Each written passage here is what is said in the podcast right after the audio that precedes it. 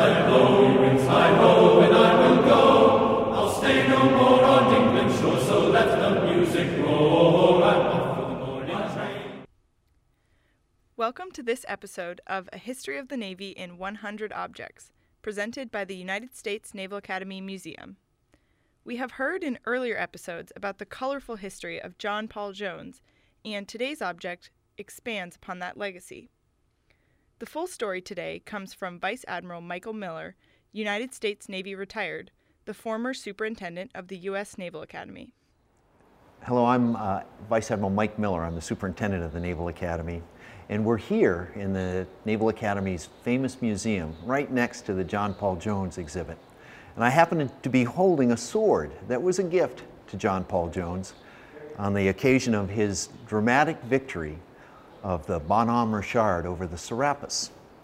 The sword itself is fascinating. It's about 33 inches long, most likely made by the Klingenthal uh, uh, armory. It was the French armory from 1768 uh, into the early 1800s. But this is a very special sword. In point of fact, it's inscribed here on the, on the side it's for, you know, John Paul Jones, who established the freedom of the seas.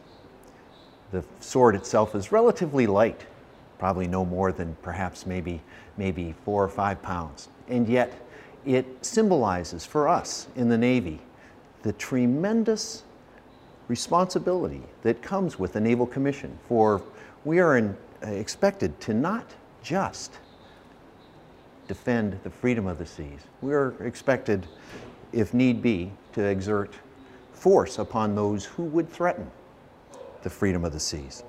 A sword for me has special symbolic meaning because this is the product of, at the time, some of the most precise manufacturing that could be done.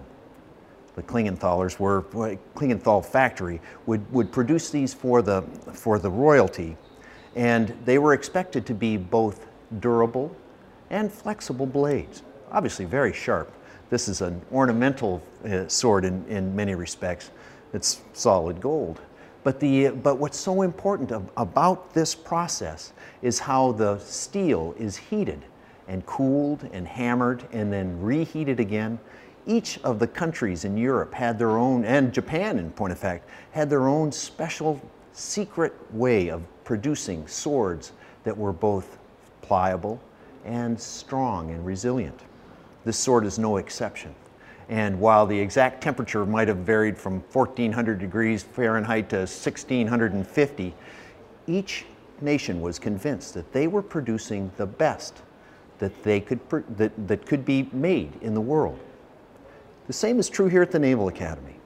This sword, symbolic of the, of the strength, the durability, the journey that the midshipmen take here uh, in four years over very rigorous academic standards, a leadership continuum that links them to both a distant past and a very uncertain future, but also this, this great strength of purpose, the courage that comes with wielding a blade like this, but also the ultimate responsibility for the freedom of the seas and for our nation. Thank you for joining us today for a history of the Navy in 100 objects. We hope you'll come visit us at the Naval Academy Museum in Annapolis, Maryland to see these objects and learn this history for yourself.